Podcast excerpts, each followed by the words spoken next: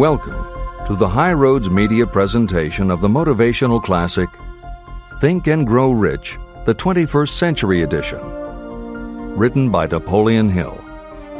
This is a verbatim reading of the new, updated version of the world's best selling success book, edited and annotated by Bill Hartley and Ann Hartley, and read by Michael McConnohie.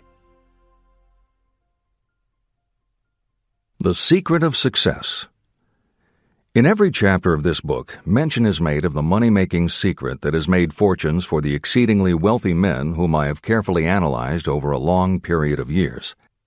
The secret was first brought to my attention by Andrew Carnegie. The canny, lovable old Scotsman carelessly tossed it into my mind when I was but a boy. Then he sat back in his chair with a merry twinkle in his eyes and watched carefully to see if I had brains enough to understand the full significance of what he'd said to me. When he saw that I had grasped the idea, he asked if I would be willing to spend 20 years or more preparing myself to take it to the world, to men and women who, without the secret, might go through life as failures. I said I would, and with Mr. Carnegie's cooperation, I have kept my promise. Editor's Comments In 1908, during a particularly down time in the U.S. economy and with no money and no work, Napoleon Hill took a job as a writer for Bob Taylor's magazine. He was hired to write success stories about famous men. Although it would not provide much in the way of income, it offered Hill the opportunity to meet and profile the giants of industry and business, the first of whom was the creator of America's steel industry, multimillionaire Andrew Carnegie, who was to become Hill's mentor. Carnegie was so impressed by Hill's perceptive mind that following their three hour interview, he invited Hill to spend the weekend at his estate so they could continue the discussion. During the course of the next two days, Carnegie told Hill that he believed any person could achieve greatness if they understood the philosophy of success and the steps required to achieve it. It's a shame, he said, that each new generation must find the way to success by trial and error when the principles are really clear cut. Carnegie went on to explain his theory that his knowledge could be gained by interviewing those who had achieved greatness and then compiling the information and research into a comprehensive set of principles. He believed that it would take at least 20 years, and that the result would be the world's first philosophy of individual achievement. He offered Hill the challenge for no more compensation than that Carnegie would make the necessary introductions and cover travel expenses. It took Hill 29 seconds to accept Carnegie's proposal. Carnegie told him afterward that had it taken him more than 60 seconds to make the decision, he would have withdrawn the offer. For a man who cannot reach a decision promptly, once he has all the necessary facts, cannot be depended upon to carry through any decision he may make. It was through Hill's unwavering dedication that this book was eventually written. For detailed information on the life of Hill, read or listen to the audiobook of A Lifetime of Riches, the biography of Napoleon Hill by Michael J. Ritt, Jr. and Kirk Landers. Michael Ritt worked as Hill's assistant for 10 years and was the first employee of the Napoleon Hill Foundation, where he served as executive director, secretary, and treasurer. The material in his book comes from his own personal knowledge of Hill as well as from Hill's unpublished autobiography. That is the end of the editor's comment. This book, Think and Grow Rich, contains the Carnegie Secret, a secret that has been tested by thousands, now millions of people in almost every walk of life. It was Mr. Carnegie's idea that the magic formula, which gave him a stupendous fortune, ought to be placed within reach of people who do not have the time to investigate how others had made their money. It was his hope that I might test and demonstrate the soundness of the formula through the experience of men and women in every calling. He believed the formula should be taught in all public schools and colleges.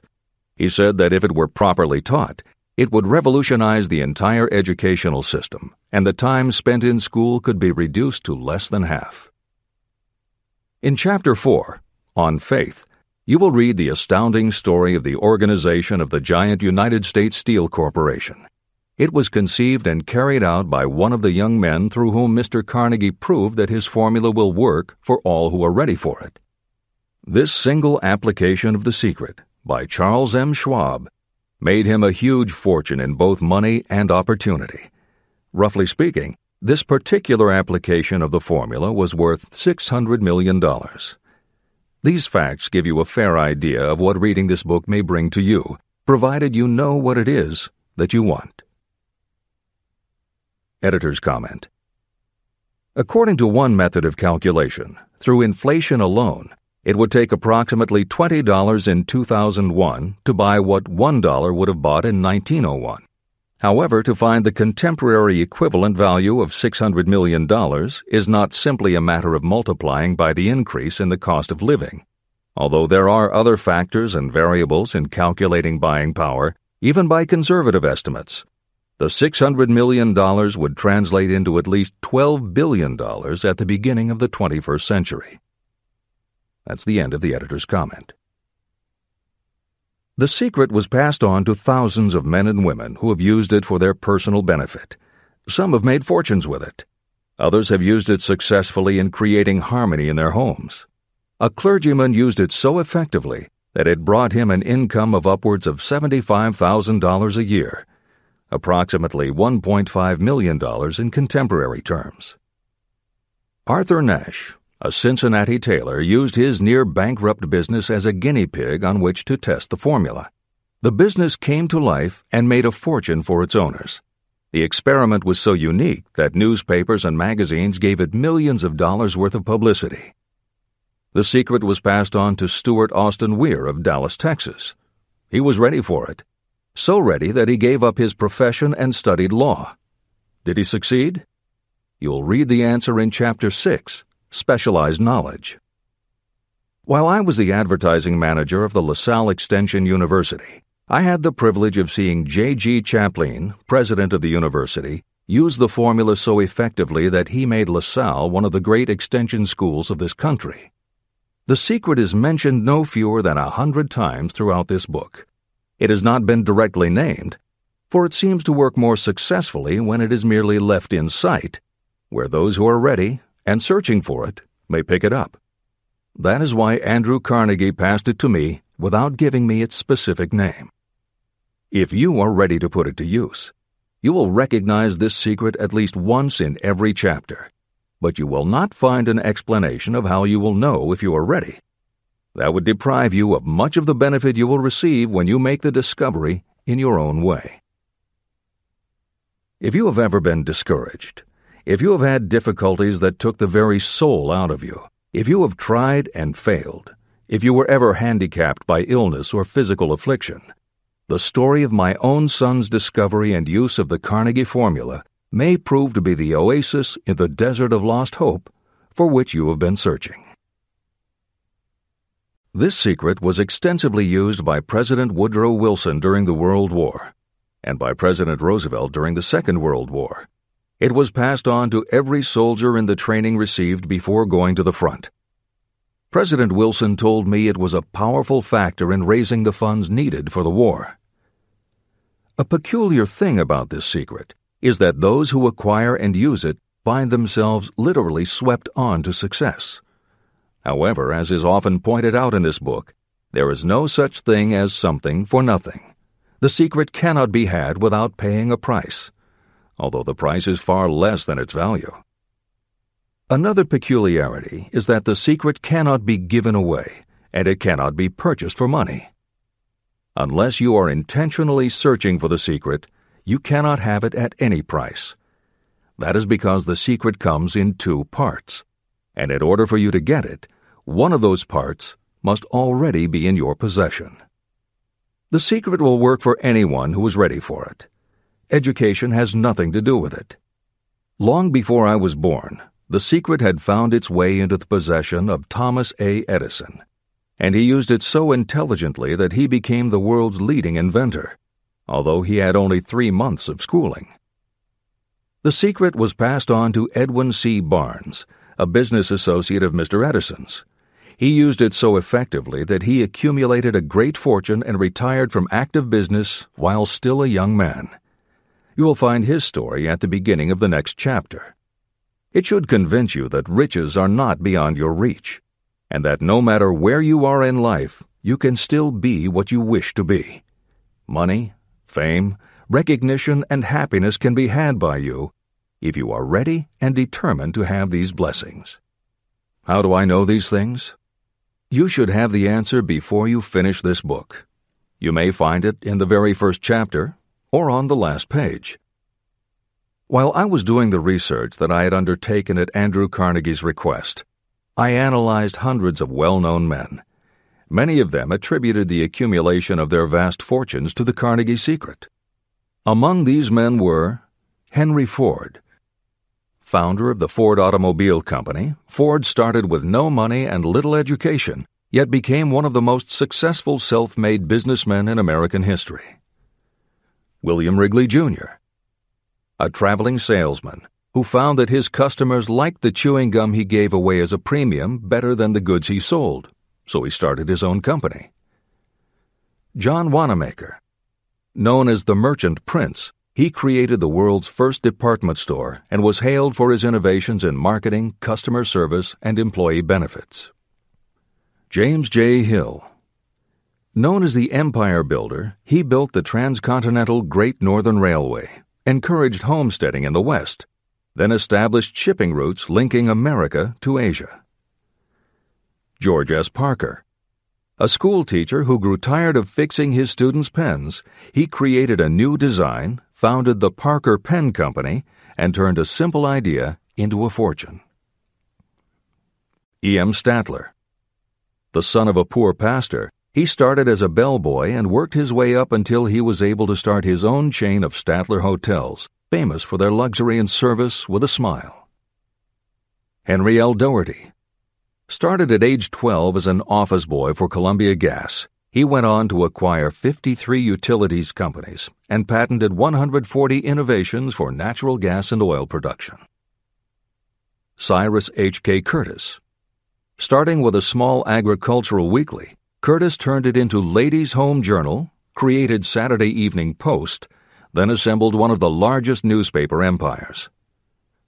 George Eastman. Inventor and founder of the Eastman Kodak Company, he created many of the innovations that popularized photography and transformed the motion picture industry. Charles M. Schwab. The right hand man of Andrew Carnegie, he was president of Carnegie Steel Company, brokered the deal that formed U.S. Steel, and went on to found Bethlehem Steel. Theodore Roosevelt, 26th President of the United States from 1901 to 1909. John W. Davis. A lawyer and political leader, Davis was Solicitor General under President Woodrow Wilson and later appointed Ambassador to Great Britain. Elbert Hubbard, philosopher, publisher of the Fra magazine, and founder of the Roycrofters Artists Colony, Hubbard was also the author of many bestsellers, including A Message to Garcia. Wilbur Wright, a bicycle shop owner who, with his brother Orville, became the first Americans to fly heavier than air aircraft and pioneered the aviation industry. William Jennings Bryan, newspaper publisher, presidential nominee, Secretary of State under President William McKinley, but perhaps best known as the lawyer who defended creationism at the Scopes monkey trial. Dr. David Starr Jordan, educator, scientist, author of over 50 books, he was the nation's youngest university president at Indiana University and became the first president of Stanford University. J. Ogden Armour inherited his family's meatpacking business turned it into a conglomerate with more than 3,000 products, was an owner of the Chicago Cubs, and a director of National City Bank and American International Corporation. Arthur Brisbane. A crusading journalist and syndicated columnist, Brisbane was sought after by every major news organization and was the most read and highest paid editorial writer of his day. Dr. Frank Gunsaulus, a Chicago preacher who delivered such a powerful sermon, Philip D. Armour gave him a million dollars to start the Armour Institute of Technology, of which he became president. Daniel Willard, President of the B&O Railroad for more than 30 years, he was honored by having the city of Willard, Ohio, named for him. King Gillette. A traveling salesman and born tinkerer, Gillette was trying to shave on a moving train when he came up with the idea of the safety razor, which became the foundation of a corporate giant. Ralph A. Weeks. President of International Correspondence Schools, Weeks helped finance Napoleon Hill's Intrawall Institute, established to educate and rehabilitate prison inmates. Judge Daniel T. Wright, instructor at Georgetown Law School, where Napoleon Hill was studying when Bob Taylor's magazine gave him the assignment to write a profile of Andrew Carnegie. John D. Rockefeller. With $1,000 in savings plus another $1,000 borrowed from his father, he started a kerosene company which he grew into the giant Standard Oil and one of the world's greatest fortunes. Thomas A. Edison. Inventor and entrepreneur, he perfected the electric light bulb, the phonograph, the motion picture camera, and owned the rights to more than 1,000 patented inventions. Frank A. Vanderlip. A poor boy who became a journalist, social reformer, and self made millionaire he was president of the National City Bank, now Citibank, and Assistant Secretary of the Treasury. F.W. Woolworth, a clerk in a general store, he pioneered the idea of fixed price selling and self service and forever changed retail selling with a chain of Woolworth 5 and 10 cent stores. Colonel Robert A. Dollar. Starting with a small schooner bought to haul lumber down the west coast, he built the Dollar Steamship Company, the largest fleet of luxury liners sailing under the U.S. flag. Edward A. Filene, founder of the Boston based stores, he devised revolutionary methods of distribution and merchandising and became famous for the first bargain basement department. Edwin C. Barnes, the only man Thomas Edison ever had as a partner. Barnes took Edison's failing dictaphone and sold it so successfully it became a fixture in offices and made him a multimillionaire. Arthur Nash, a Cincinnati tailor who used his bankrupt business as a guinea pig for the Carnegie Secret and was so successful the newspapers made him famous as Golden Rule Nash. Clarence Darrow, famed as a lawyer, public speaker, and defender of the underdog, Darrow is best known as the lawyer who defended teaching the theory of evolution at the Scopes monkey trial. Woodrow Wilson, 28th President of the United States of America from 1913 to 1921. William Howard Taft, 27th President of the United States of America from 1909 to 1913. Luther Burbank, world renowned horticulturalist who introduced over 800 varieties of new plants in his effort to improve the quality of plants and thereby increase the world's food supply. Edward W. Bok. Although he had only six years' schooling, by the age of 20 he was editor of Ladies' Home Journal, which he helped to build into the world's most widely circulated magazine. Frank A. Munsey, a telegraph operator who quit to launch Argosy magazine, then parlayed his fortune into a newspaper empire that included the Washington Times and the New York Herald. Elbert H. Gary, chairman of U.S. Steel, at the time the largest corporation in the world, Gary spearheaded the construction of its first major project, the Gary Works Steel Plant, and the city of Gary, Indiana. Dr. Alexander Graham Bell. Best known as the inventor of the telephone, Bell also perfected recording devices, advances in aircraft, and was a co founder of the National Geographic Society.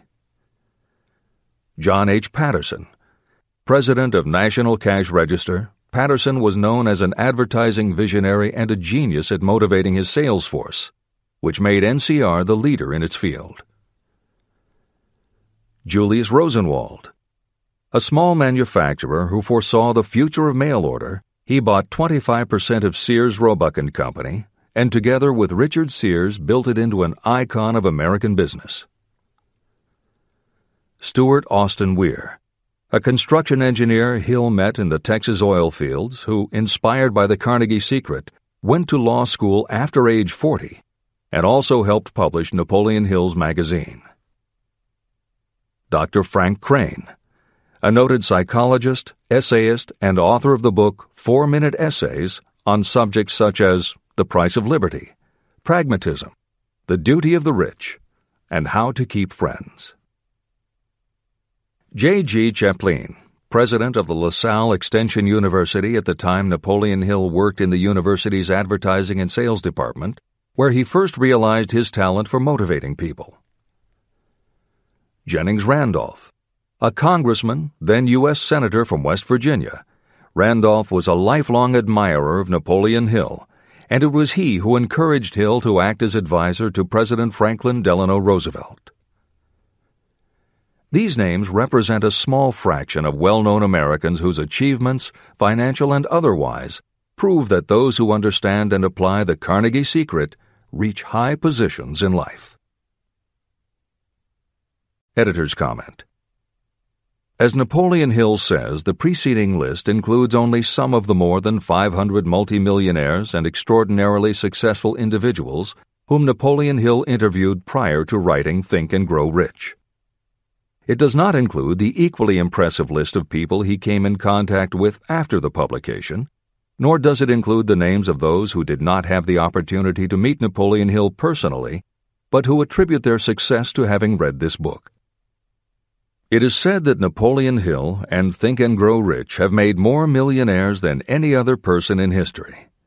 It might equally well be said that Napoleon Hill inspired more motivational experts than any other man in history. It is practically impossible to find a motivational speaker who does not draw upon Hill's work. His influence can be seen in the writings of his early peers, Dale Carnegie and Norman Vincent Peale. Later, successful authors and speakers such as W. Clement Stone, Og Mandino, and Earl Nightingale either worked directly with Napoleon Hill or with the Napoleon Hill Foundation.